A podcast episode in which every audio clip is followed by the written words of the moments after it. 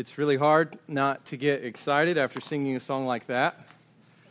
Excited to celebrate Christmas, excited about all of the richness, theological depth of, of Advent and Christmas. What a reminder to us of God's plan of redemption that has been unfolding since the beginning. Um, I remember hearing a testimony when we were living in Scotland of a guy who'd come forward to be baptized, and he gave test, his testimony in our church there. And he shared how when he was younger, as a, a college student, he was an unbeliever when he started college, and how uh, he kind of grew up around, obviously living in, in the West, you kind of grow up around Christmas carols, you grow up around these songs.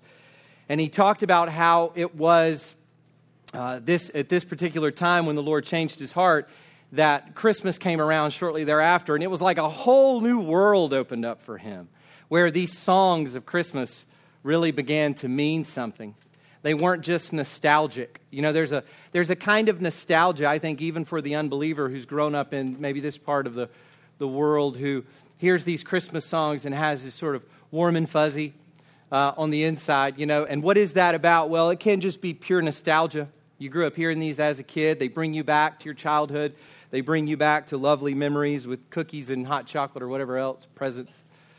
But then there is a way of hearing these songs where uh, the, the depth of the theology of Christmas just explodes on the front of your mind. And I think that's what happens for the believer. So let me just ask you as you hear these songs coming up this Christmas, will the, the doctrines of, of Christ, of the incarnation of God, will his redemptive work, will those things come into your mind and be present, something to meditate upon, or will they just be nostalgia?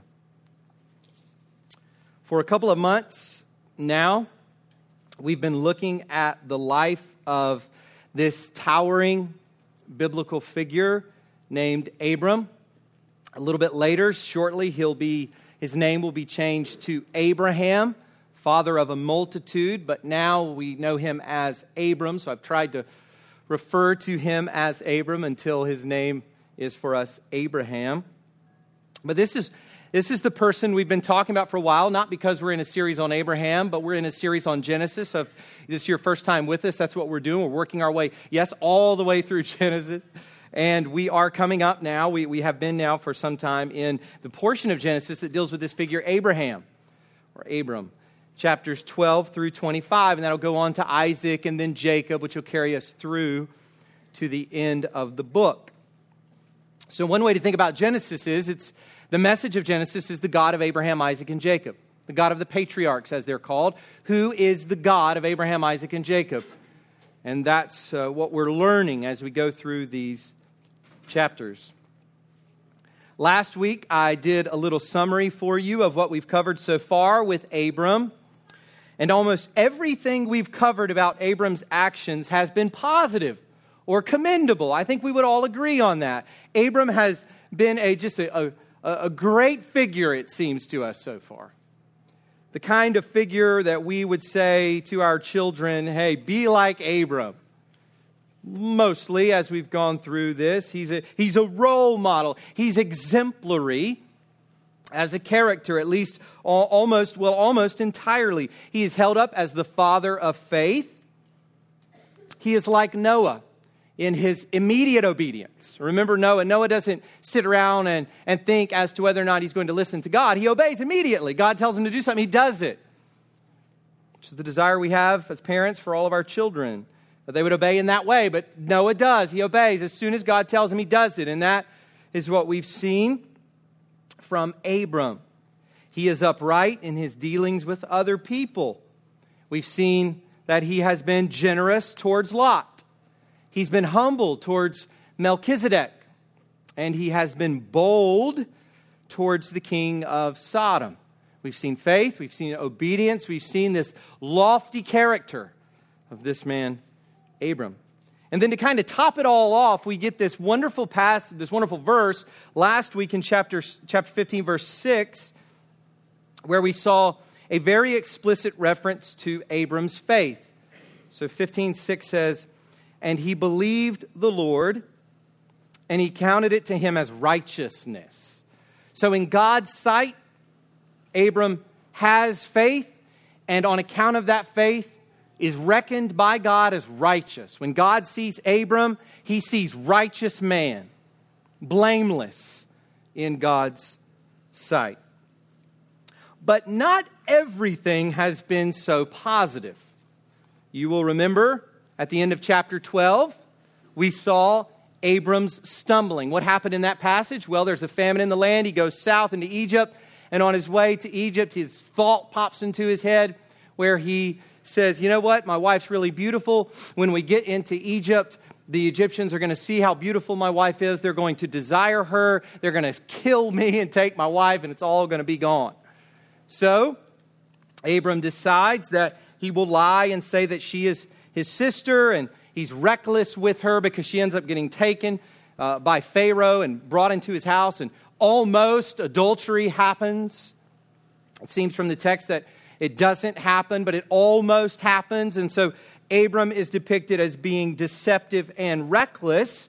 But all of this is shown to be flowing out of his independence, as we talked about. Abram is doing his own thing. He's doing what he wants to do. He's, he's, he's coming up with his own ideas, his own calculations for how it is that he'll take care of self, how it is that he'll make sure his future is secure. And so the picture we got at the end of chapter 12 of Genesis is one of feeble faith. Yes, Abram has largely been depicted as a a wonderful character, a commendable character, a very positive character, but we see already there in chapter 12 that this is not entirely the case.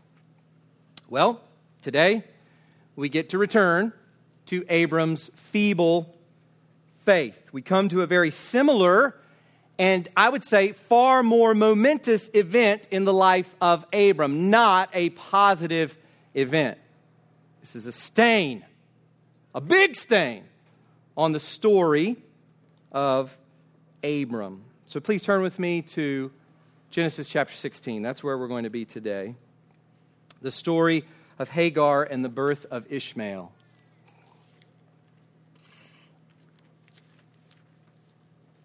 Genesis chapter 16. As we prepare to read this chapter, we need to remember that an heir or a future offspring for Abram is the key component to the fulfillment of all of God's promises. Think about that for a moment. God has come to this man, Abram, and has made these promises to him. And everything hinges on an offspring, everything hinges on Abram having a child. So we saw God promise Abram that he would be a great nation. You're not going to be a great nation unless you have offspring who can populate a nation. We saw God telling Abram that all the families of the earth would be blessed. Well, even in the most optimistic estimation, if Abram, ha- if he, even if Abram could live to sort of the, the pre flood lifespan, he's not going to be able in that amount of time to be a blessing to everyone in the whole world himself. So that implies that there is going to be offspring who will go on to be a blessing to all the families of the earth. So from the very beginning of these promises, we see that everything hinges on offspring. And in fact, God will explicit, explicitly say this that all of this can only come through offspring who will be innumerable, as innumerable as God says, as the dust of the earth and the stars of heaven. So, twice we get these pictures of how innumerable Abraham's offspring are going to be. They're going to be, he can look down at the ground as he's walking during the day and he sees all these little bits of dirt, and it's going to be more than the dust, going to be like that, and it's going to be like the stars at night as he looks into the heavens. In other words, whether Abram is beat down looking at the earth or whether he is, as we so often do or are, looking up into the sky, feeling a little bit overwhelmed with life, he's reminded everywhere he looks of God's promises of offspring. The promise of offspring is so significant that the delay in its fulfillment leads Abram to the fearful question and proposal that we saw last week. So let me get you to go back to chapter 15 really quickly this promise of offspring so significant that it leads Abram to a sort of fearful state. and to ask these questions that he asks here, at least this first one here in verses 1 to 3. So let me read you again, chapter 15, verses 1 to 3. After these things, the word of the Lord came to Abram in a vision. Fear not, Abram. So Abram is afraid, his heart's shaky. Fear not, Abram, I am your shield. Your reward shall be very great. In other words, you've just given up all this reward from the king of Sodom, but don't worry, that's nothing because I'm going to reward you massively. Then he says, Abram says, O Lord God, what will you give me? For I continue childless. I still don't have a child, God. And the heir of my house is Eliezer of Damascus. And Abram said, Oh, behold, behold, you have given me no offspring, and a member of my household will be my heir. I, I don't have an offspring from you, God. I, okay, this guy can. Ha- this guy will do it. He'll stand in the place of an offspring from me, and, and that'll be the way you fulfill your promises. That's Abram's proposal. So, Abram, looking at these promises on the human level, thinks that maybe God will bring about this heir through adoption. After all, he and Sarah are quite old, and Sarah, Sarai is barren. So, this is a very logical, very sort of human way of thinking. Says, I'll just adopt this guy in my household, and you'll bring about all these promises through this adopted son. But I want you to catch something very important up to chapter 15, now listen closely to this. God has given Abram no reason whatsoever to believe that his heir will be anything other than a natural, biological son, a child born to him and his wife Sarai. God has given Abram no indication that any kind of funny business is going on with regard to his offspring. The only reason Abram would see this happening any other way is because his mind is getting stuck on the human level. Abram is not seeing what is possible with God. You know, this is a theme throughout the Bible. We find many verses that talk about how human beings tend to limit God tend to think only in terms of what is possible on the human level. This is Abram in chapter 15. We're going to see this is what's going on in chapter 16 today. But tend to think just no higher than the ceiling. We live like naturalists.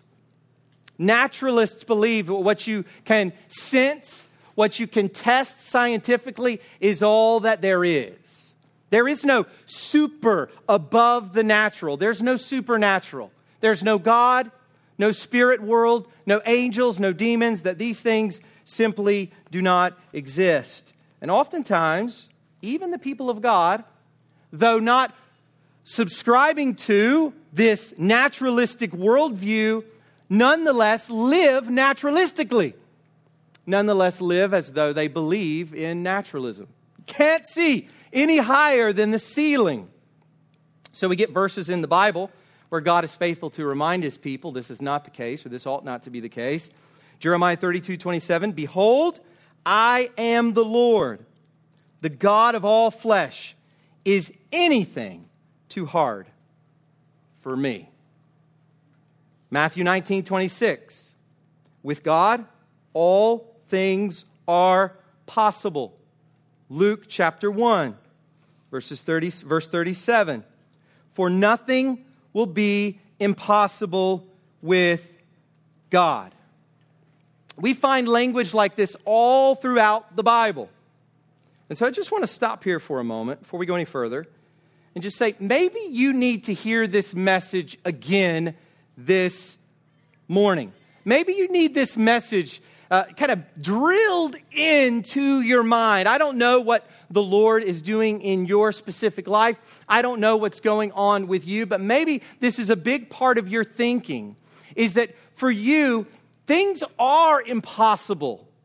Things are even impossible with God. You see no higher than the ceiling. Whatever trouble it is you're facing in your life, whatever things, whatever circumstances, they are just so heavy that nothing really can happen. There is no hope. I would not assume that that is not the case for some of you this morning, even hopelessness. And for the Christian, hopelessness is, is simply out of the question because we have a God for whom nothing, nothing is impossible. So maybe this is just something this morning that you need to meditate upon. It was certainly something that Abram and Sarah needed to meditate upon.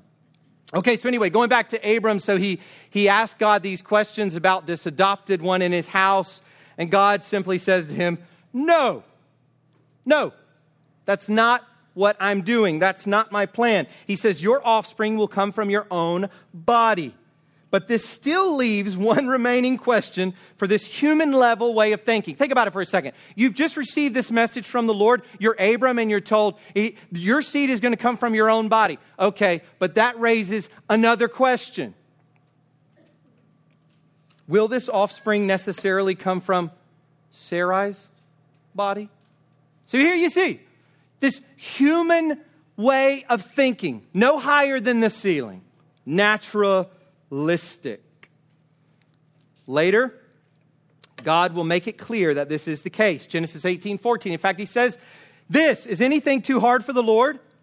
At the appointed time, I will return to you about this time next year, and Sarah shall have a son. Now, God hasn't told him that yet explicitly, but God has given Abram no reason to believe that he's going to do anything other than give him and his wife a son. But the question still lingers.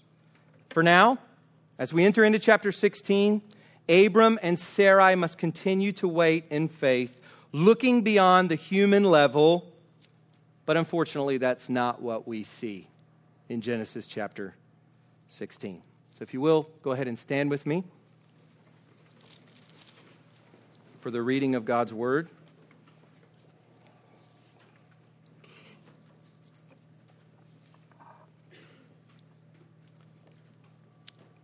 Genesis chapter 16, verses 1 to 16. This is the word of the Lord. Now, Sarai, Abram's wife, had borne him no children. She had a female Egyptian servant whose name was Hagar. And Sarai said to Abram, Behold, now, the Lord has prevented me from bearing children. Go into my servant. It may be that I shall obtain children by her. And Abram listened to the voice of Sarai. So, after Abram had lived 10 years in the land of Canaan, it gives us a little bit of some timeline information there as to how long it's been. We haven't gotten that up to this point. After Abram had lived 10 years in the land of Canaan, Sarai, Abram's wife, took Hagar, the Egyptian, her servant, and gave her to Abram, her husband, as a wife. Verse 4 And he went into Hagar, and she conceived. And when she saw that she had conceived, she looked with contempt on her mistress. And Sarai said to Abram, May the wrong done to me be on you. I gave my servant to your embrace, and when she saw that she had conceived, she looked on me with contempt. May the Lord judge between you and me. But Abram said to Sarai, Behold, your servant is in your power. Do to her as you please. And Sarai dealt harshly with her, and she fled from her. The angel of the Lord, we haven't met this character yet. The angel of the Lord found her by a spring of water in the wilderness, the spring on the way to Shur. And he said, Hagar, servant of Sarai, where have you where have you come from and where are you going? She said, I am fleeing from my mistress Sarai. The angel of the Lord said to her, Return to your mistress and submit to her. The angel of the Lord also said to her, I will surely multiply your offspring, so that they cannot be numbered for multitude. And the angel of the Lord said to her, Behold, you are pregnant, and shall bear a son. You shall call his name Ishmael, because the Lord has listened to your affliction. Ishmael means God hears. He shall be a wild donkey of a man. his hand against everyone, and everyone's hand against him, and he shall dwell over against all his kinsmen. So she called the name of the Lord who spoke to her, You are a God of seeing. For she said, Truly here I have seen him who looks after me. Therefore, the well was called Bir Lahai It lies between Kadesh and Bered. And Hagar bore Abram a son, and Abram called the name of his son, whom Hagar bore, Ishmael. Abram was 86 years old when Hagar bore Ishmael to Abram. And I want to just go ahead and read this to you because we're going to see how much of a jump there is after this narrative. Chapter 17, verse 1 when Abram was 99 years old. That's the next story. So 86 to 99. That's where we will pick up. That's where, that's where we'll pick up after this passage. You can go ahead and be seated.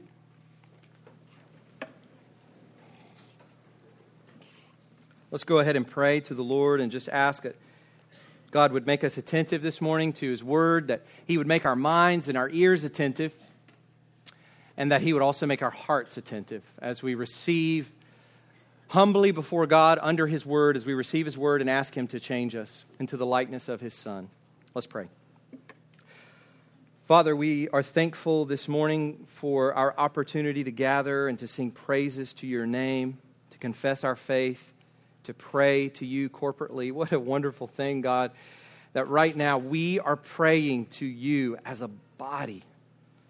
Father, you hear our prayers. You hear our prayers when we're alone, and you hear our prayers when we're gathered. And what a special thing it is to call upon the name of the Lord. And we do, Father. We call upon your holy name through your Son, the Lord Jesus Christ, and we pray that this morning you would show us your glory, that you would show us the glory of your plan, the glory of your Son, that you would use your word to grow us in the Christian life, to show us our sin, and to encourage us in gospel living. Father, I pray that you this morning would draw unbelievers to yourself.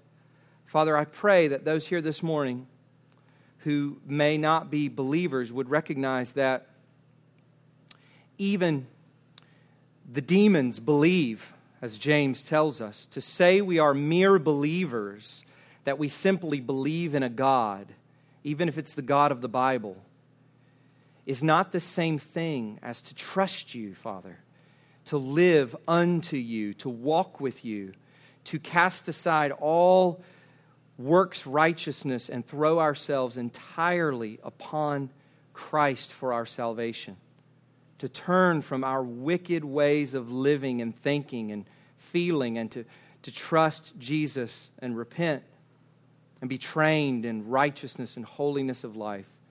Father, our prayer this morning is that you would direct those individuals to true conversion, that you would show us the state of our hearts, that you would expose our hearts, as the psalmists often pray, that you would show us, search our hearts, O God all of our hearts. We pray for our children in the back. Uh, Lord, we ask for salvation. We ask that you would continue to grow them in healthy ways. God, would you be merciful to us as parents? We recognize our, our, uh, our weakness, our frailty, our imperfection as parents. And Father, we just pray that your perfection would be supreme over our weakness. God, we entrust this time both for our kids and here in this room to you, and we ask your blessing on it. In Jesus' name, amen. So, the title for the sermon this morning is Offspring for Abram. Question mark. You got to get that. That's important. If you just read that part, you'll be like, huh? Uh, yes, we have an offspring for Abram in one sense. A child indeed is born to Abram. Yes, in one sense. But is this the promised heir? the one God has been talking about all along, the one we've been waiting for? Emphatically, no, not the case. So, offspring for Abram? Question mark. Yes, in a sense. No, in a sense. And the three uh, things that I want you to see as we go through this chapter, you'll see there in your bulletin. We have the plan concocted, the problem created, and then the provider confessed. And this last point, the provider confessed, is something that we're going to cover next time when we come to this passage. We're not going to be able to get there today. There's a lot there with Ishmael and what God is doing with Hagar, and of course, this figure, the angel of the Lord. So we're going to hold off on that and come to that next time we return to this passage. So, what I want to do at this juncture is give you a little sense for where we're going to be going in the next couple of months. You might be wondering that with Christmas coming up, with Advent coming up. So, I just want to go ahead and and let you know what's, uh, what's going to be happening. So, next week, I will be at a conference, and Mark Grasso, one of our elders, will be preaching. He's going to be preaching on Psalm 51. And we're going to see, once again, in Psalm 51, uh, a reminder of human weakness, stumbling, and feebleness. So, just like we're seeing that with Abram, we're going to get to see that with David next week. We're going to continue to see how the people of God stumble and how God remains faithful. So that will be next week. And then after that, we'll come back to this passage and we'll cover the latter half of chapter 16, verses 7 to 16. Today, we're only going to cover verses 1 to 6. Uh, when we return to chapter 16, we'll finish the chapter and then we will break from Genesis for Advent. And what we're going to be doing in the month of December is going through John chapter 1, verses 1 to 18. So, for some of you who are a little Old Testament weary, maybe, I don't know. Old Testament's wonderful, but maybe you, uh, you want to just get to uh, some explicit New Testament uh, Christ right there in your face, although I still think Christ is in your face in Genesis. But uh, this will be an opportunity for us to anticipate Christmas, to anticipate our celebrating the, the coming of the Lord. Uh, so we have in that wonderful passage in John 1 1 to 18. Uh, in the beginning was the Word, and, and of course, that climax is there uh, towards the end of that section with, and the Word became flesh. It's interesting because as we come to Christmas, there's sort of two ways to think about Christmas. They come together, they converge. But one of the ways we think about it is very much in terms of the stories of Christmas, the nativity narratives. Uh, we have the, the birth narratives that Luke and Matthew give us. We think of shepherds, we think of wise men, uh, we think of the annunciation to, to uh, Mary and, and what's going on with Mary and Elizabeth and, and Joseph's dreams and Herod and all of that. We, that's kind of what we think about. But really, what John 1 1 to 18 does is it sort of takes back the veil and shows us what is happening more theologically at Christmas. When, when God becomes man. Not that Matthew and Luke aren't giving us theology, they certainly are but they're giving it to us in, in the narrative, a birth narrative form. What John wants to do is he wants to peel back that veil and show us all that is happening in Christmas. And so that's what we'll be doing throughout the month of December. We'll come back to Genesis chapter 17, where we get this 13 year jump, really. Uh, at the beginning of uh, chapter 17, we'll come back to that in the new year. So I just thought it was maybe helpful to give you a little itinerary for where we're headed in the coming months. So today we're still Genesis 16, and the first thing we're going to look at this morning in these first six verses is the plan concocted. So look with me again, verses 1 to 3. The plan concocted.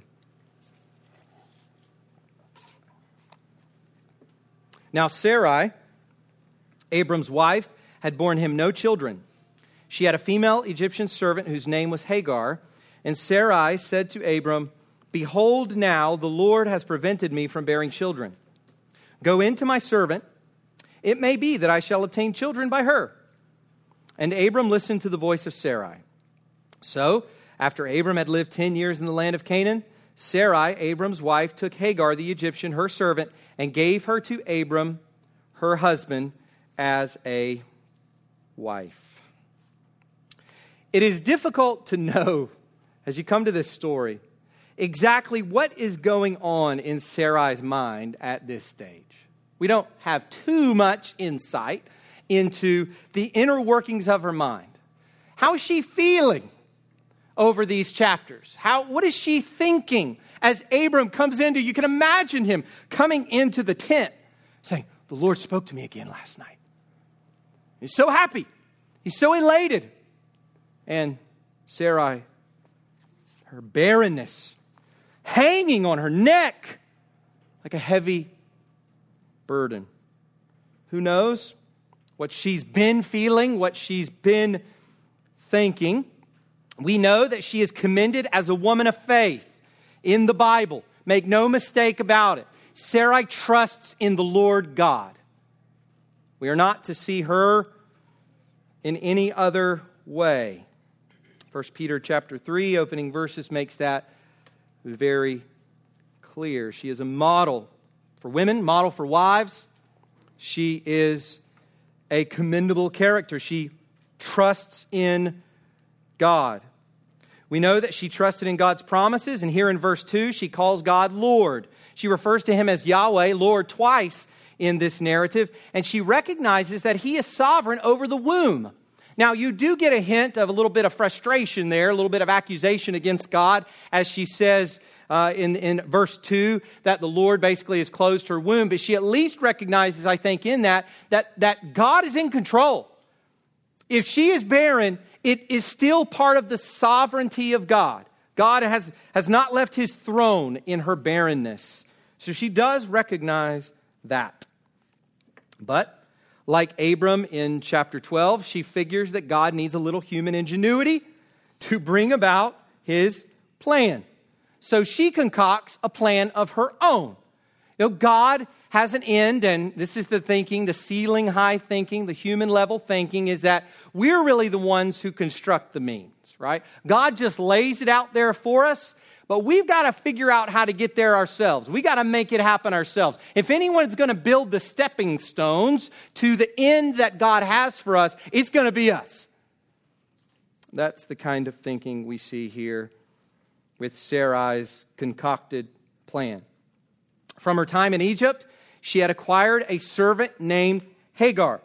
And now she comes up with a plan to give her servant to her husband so that she can bear children on Sarai's behalf. Now, to the modern reader, this is preposterous. This is ludicrous. This is so weird. We would say Jerry Springer. And for some people, maybe since uh, who are a lot younger, they would know what in the world that is. But when I was a teenager or whatever, now 20 plus years ago, that's crazy. Um, there was a show called Jerry Springer. I probably shouldn't even mention it in a sermon. So ridiculous. But it was just a catchword for craziness, for domestic craziness. Anything that was just domestically crazy was Jerry Springerish. And that's exactly what we think when we come to this passage. This is so weird and so strange. And it certainly has no place in a story of God's workings among his covenant people. So odd. So, what is going on here? Well, I think, I think if we look at it in its context, some of the weirdness gets sliced off a little bit, and that's important for us to really see it for what it is. But let me give you a quote here from Kent Hughes, which I think is helpful. He says, While we are scandalized by Sarai's polygamous solution, and I think we are, it was perfectly logical and acceptable in the culture from which she had come, as well as in the culture that surrounded her from Babylon to Egypt. As weird as it may seem to 21st century ears, this is the way they did things back then in that culture, all the way from Mesopotamia through Canaan into Egypt, this was quite normal practice for these things to go on. So it sounds strange to us, but this was a common and acceptable practice for Sarai to embrace, a perfectly viable option if you don't have the Lord, the possessor of heaven and earth as your God. Sure, why not? So, what's the problem with this? To us, we would say, well, it's obvious, but let's look at it. Let's dissect it. What, what is going on here? What is the problem with all of this? How does God want us to view this story? that we find here? What, what kind of judgment does God want us to put on the, the actions that we find here of Abram and Sarai? Well, first, there is no seeking God. So we gotta, we gotta get that across first. This is independence, just like with Abram in chapter 12. It is self reliance, it is coming up with a plan in your own mind apart from God. And we know what that feels like, right? We do that more frequently than we would probably be able to confess even this morning if we thought about it. Second, we know that it is contrary to God's will for marriage. We've seen God's will for marriage described in Genesis chapter 2. What does it say? Chapter 2, verse 24. If you've been to a wedding recently, you probably have heard this quoted. It says, Therefore, a man shall leave his father, a man shall leave his father and his mother and hold fast to his wife, not wives, wife, and they shall become one flesh. What is God's will for marriage? It's very clear.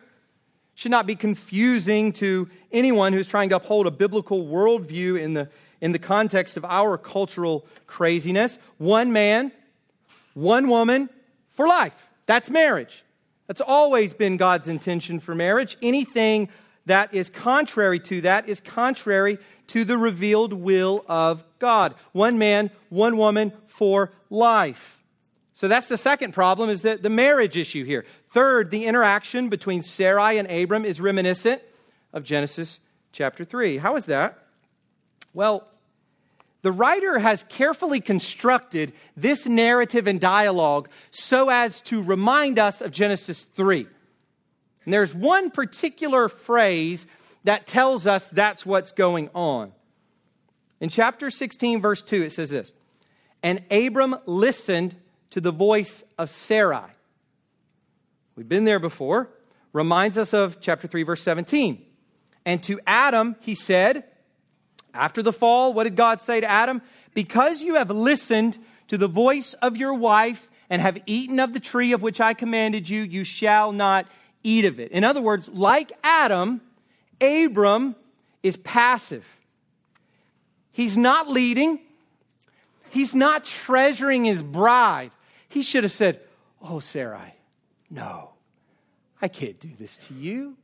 God will show us what we must do. We must trust his promises. I cannot do this to you. You are my bride. You are my treasure. It's not what he does. He does not lead, he simply listens. And by the way, I'm not, I'm not advocating, I probably should say this because someone will take this home today and do something silly with it. This is not saying, uh, you know, that you don't listen to your wife, obviously. Anyone who's been a husband for more than two hours knows that that, that is a poor choice. So that's not what I'm saying. What I'm saying is, in this situation, his wife's word trumps what he should know to be right, what he should know to be appropriate, morally righteous and acceptable, a life of faith. He, he just simply lives, he's passive. Okay, whatever, let's do it. And I think here what we have is a warning, a warning to husbands to lead and to cherish. And this is, this is simply what we find when we come to that mountain peak passage on marriage in Ephesians chapter 5 to, to lead and to cherish. To cherish in that we lay down our lives for our wives, we see them as treasures and precious, and to lead them, not to uh, just passively give over our leadership to them, even if they have a type A personality and you don't. God has ordained that men should lead in the home. And when men are passive, everything falls apart. Hear that, husbands. When men are passive fathers and passive husbands, the family crumbles. I think we should take note of that. Fourth, Hagar is viewed as nothing more than a tool. Do you see that? The Christian would, uh, would understand this. The Christian would understand that even in that culture, the believer in that time would understand that here, even though it's practiced all throughout the ancient world, the, the, the, believer in God, the one who, who knows who God is, who knows God, who walks with God, would recognize or should recognize that this is entirely unacceptable.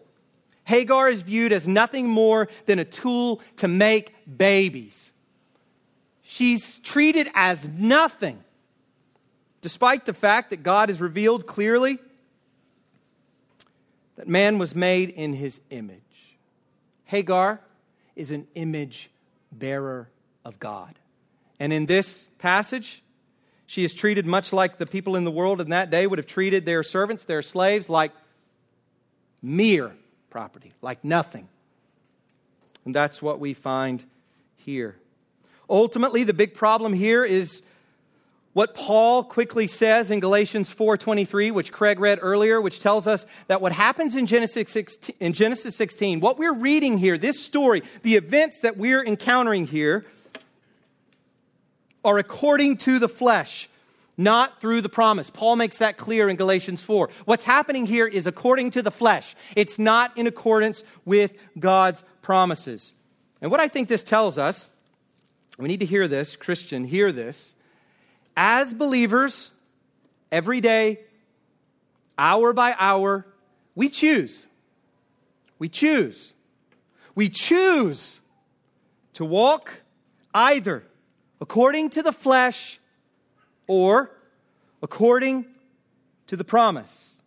We choose either to trust or to totter, to be influenced by the world around us or to be singularly focused on the Word of God. We choose to chart our own course or to seek and wait on God.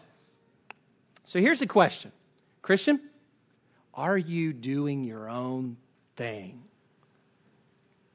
A Christian can do his or her own thing. Are you doing that? We know that Abram and Sarai were believers. They're, that's not in question at all. That's one of the reasons that what we've just read in chapter 15 about Abram's faith is so emphatic. And I, I think possibly the reason it's placed there in the narrative, because we know Abram has believed all along, but now we get it mentioned in chapter 15, verse 6, and then we get this crazy story. And I think it's meant to tell us look, we should not question the fact that they are believers, but we should recognize that even as believers, we can go and do our own thing. Well, Sarai and Abram were doing their own thing, and this created a web of problems. And that gets to our second point, which we'll finish up with today, and that is the problem created. So go with me to verses 4 to 6. We have the plan concocted, and now we come to the problem created. Verses 4 to 6. And he went in to Hagar, and she conceived. And when she saw that she had conceived, she looked with contempt on her mistress. And Sarai said to Abram, May the wrong done to me be on you. I gave my servant to your embrace, and when she saw that she had conceived, she looked on me with contempt. May the Lord judge between you and me. She is not happy. But Abram said to Sarai, Behold, your servant is in your power. Do to her as you please. Then Sarai dealt harshly with her, and she fled from her. If there is one word that could be used to encapsulate these verses, it would be the very colloquial expression this is a mess. This is a mess. All the way around when we come to chapter 16. There really is no other way to describe it. It's a, it's a web of craziness, it is a mess. The first thing we notice is that every relationship, you got to see this, every relationship mentioned here is negatively affected by Abram and Sarai's actions. If Abram was a peacemaker with Lot, hear this. We held Abram up just recently as a peacemaking character. If he was a peacemaker with Lot, here he is a destroyer of the peace. There's no peace in these verses to be found. Hagar begins to dishonor her mistress, Sarai. In her pride over having conceived a son from Abram, something Sarai had been unable to do, Hagar shows an utter disregard and contempt for this woman who is over her. And you can imagine this is understandable. I mean, Abram and Sarai have opened up something horrible in terms of these, these circumstances. I mean, in some ways, Hagar is being provoked to this. She's responsible for this, yes. But she's also being provoked to this. I mean, can you imagine? She's a servant, she's a slave, she's been handed over to Abram, and now she has conceived a child. She's still under her mistress, but she's bare, she has the son of Abram, the one to whom the Lord God, the creator of heaven and earth, has appeared and said, You're my special one. She has his son in her womb. I mean, it's quite natural that she would start to look over at Sarai and get a little bit contemptuous. Why am I your slave? Why am I your servant? I have the son of Abram in my body. Or the child, at this point, she doesn't know it's a son, the child of Abram in my body. She's still responsible for this pride and this contempt, but it is nonetheless a provoked response. This, in turn, creates tension between Abram and Sarai because Sarai blames Abram for all of this. And she just looks over at him and starts blaming him that he's the reason that all of this is happening to her. And of course, we know that it was her idea, so it's not fair for her to look over at Abram and blame him. Yet at the same time, Abram is he's embracing this. I mean, this is this is he's fully embraced this plan. He's passively submitted to it. Sarai's now realizing this didn't work out so well, and it just is what it is. Abram has been passive and let it happen, and so she's angry with him. She blames him. This then pushes Abram to show a total disregard for the mother of his child as he basically tosses Hagar back to Sarai like a ball. Tosses her back to Sarai, essentially saying, Do whatever you wish with her, then, Sarai. Do whatever you wish with her. Every single human connection in this narrative is shattered, broken. This is really tragic when you dissect it in this way. Then, not done, then Sarai takes her frustration and vengeance out on Hagar and deals harshly with her. We don't know what that means, but you can only imagine all that frustration that Sarai felt, all that shame she felt over you have Abram's child in your womb, and I can't give Abram, my husband, a child. She hated her, probably. We know what that feels like moments of envy and pride and shame. Hagar, in turn, rebelliously runs away with Abram's child in her womb. She's gone. And when you get to the beginning of verse 7, we see that she is on her way to Egypt. She's going back home. She's going back to where she came from, back when uh, Abram and Sarai went down into Egypt and they came out. She's going back to the place she is from. This is a mess. This is a mess. And as we'll see when we come to verses 7 to 16 in a couple of weeks, this act on the part of Abram will create, listen to this. This is amazing. This is amazing. This act, this moment in time, if you could go back there and you could see this happening. The moment Sarai thinks of this plan, she communicates it to Abram. Abram accepts the plan. Abram lies with Hagar. All of this will create thousands of years of tension, conflict, and war between the descendants of Ishmael and the descendants of Isaac. Wow. Not just a lack of peace, the peacemaker, Abram the peacemaker, doesn't just destroy domestic peace, he sets in motion years and years of conflict. Kent Hughes, whom I quoted just a, a little bit ago, goes on to say this Little did Abram and Sarai imagine that their shortcut would originate a conflict that would run for millennia and that oceans of blood would be spilled. How tragic was Abram's expediency. So, what does this tell us? This weird story that we read and we think, man, I don't know what to do with this.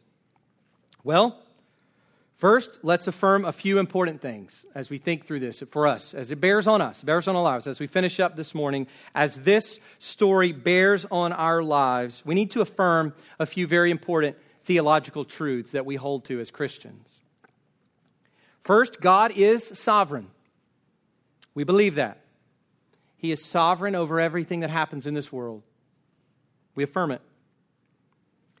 We affirm that He turns things for good in our lives, even things like this. Wow, what grace.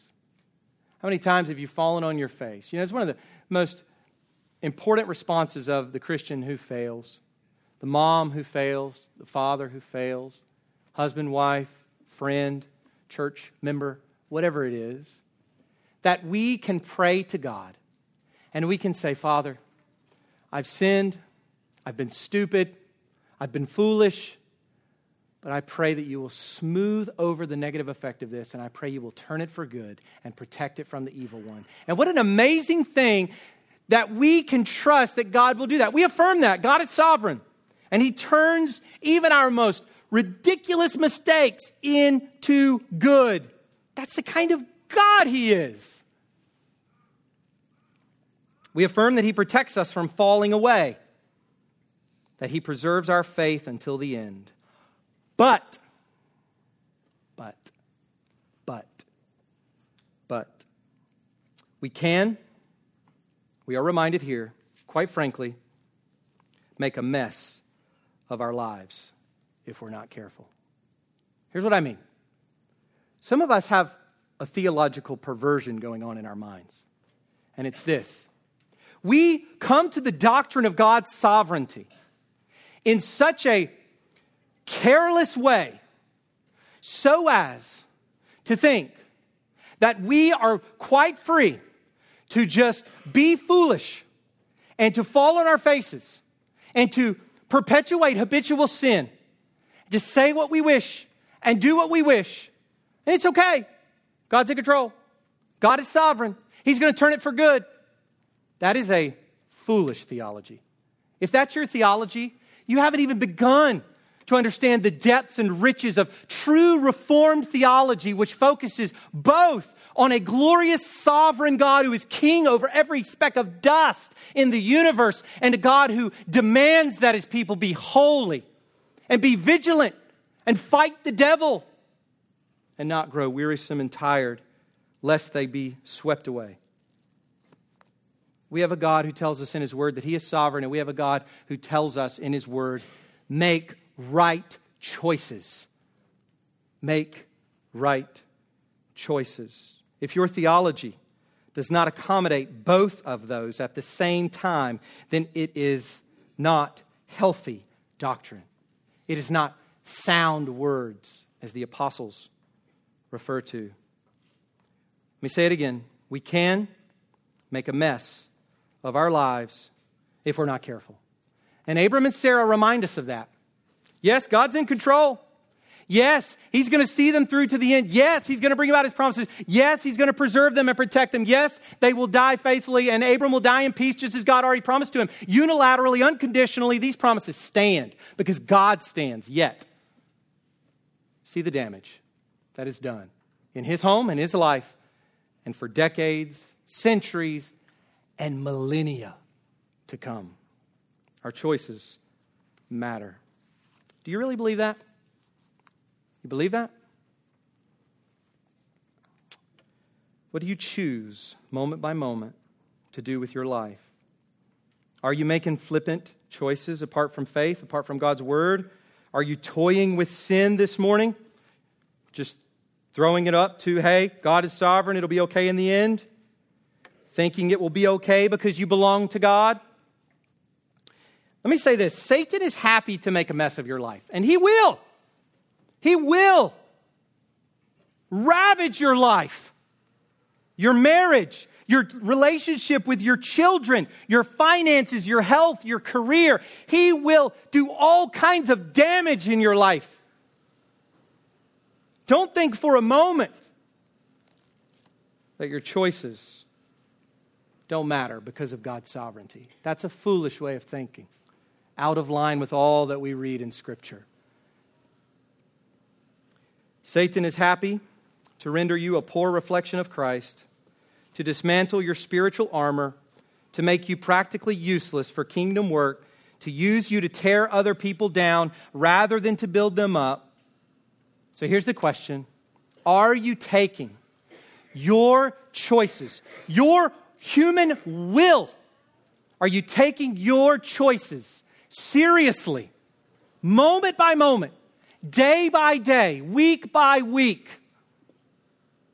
as a person made in the image of God with a will, with a deliberative power in your being to say, Yes, God, no sin. Yes, wisdom, no folly. Yes, right, no wrong.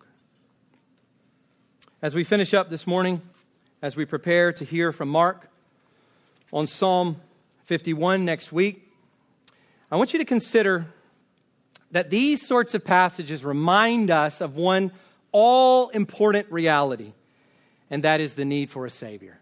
When we come to Genesis 16, the, the big takeaway that we need to get is man, Abram needed a Savior. Sarai needed a Savior. And when you read of David, what David did was horrible. In fact, I don't even personally know someone who has done something as bad as what David did in the Bible. A man after God's own heart, the one who killed Goliath at faith. As a teenage boy, I trust in the Lord, I'll kill this giant. The king of Israel. What he did was horrible. And Mark will get into that next week. David needed a Savior. Abram needed a Savior. You need a Savior. I need a Savior. Abram and David were children of Adam. They could not live perfectly. They needed a Savior, and the same is true of all of us. We must be saved by Christ's righteousness imputed to our account by faith alone. That's the only way any of us will be in heaven a century from now. I assume no one will be alive a century from now in this room. There will still be leaves on the trees. There will still be birds chirping. The world will go on, and we'll all be in the ground. Will your soul be with God? A century from now, where will you be? The only way you will be with God is if you have Christ as your Savior. That's it. I want to leave with this quote from Paul, Galatians 2:20. I have been crucified with Christ. It is no longer I who live, but Christ who lives in me. And the life I now live in the flesh, I live by faith in the Son of God who loved me and gave himself for me. Let's look to Christ. Let's live in his strength. Let's pray. Father, we thank you for your holy scriptures. We thank you for our father and mother Abram and Sarai, the father and mother of faith here in Scripture. Oh God, how we see them as a mirror of our own straying hearts, our own self reliance and independence,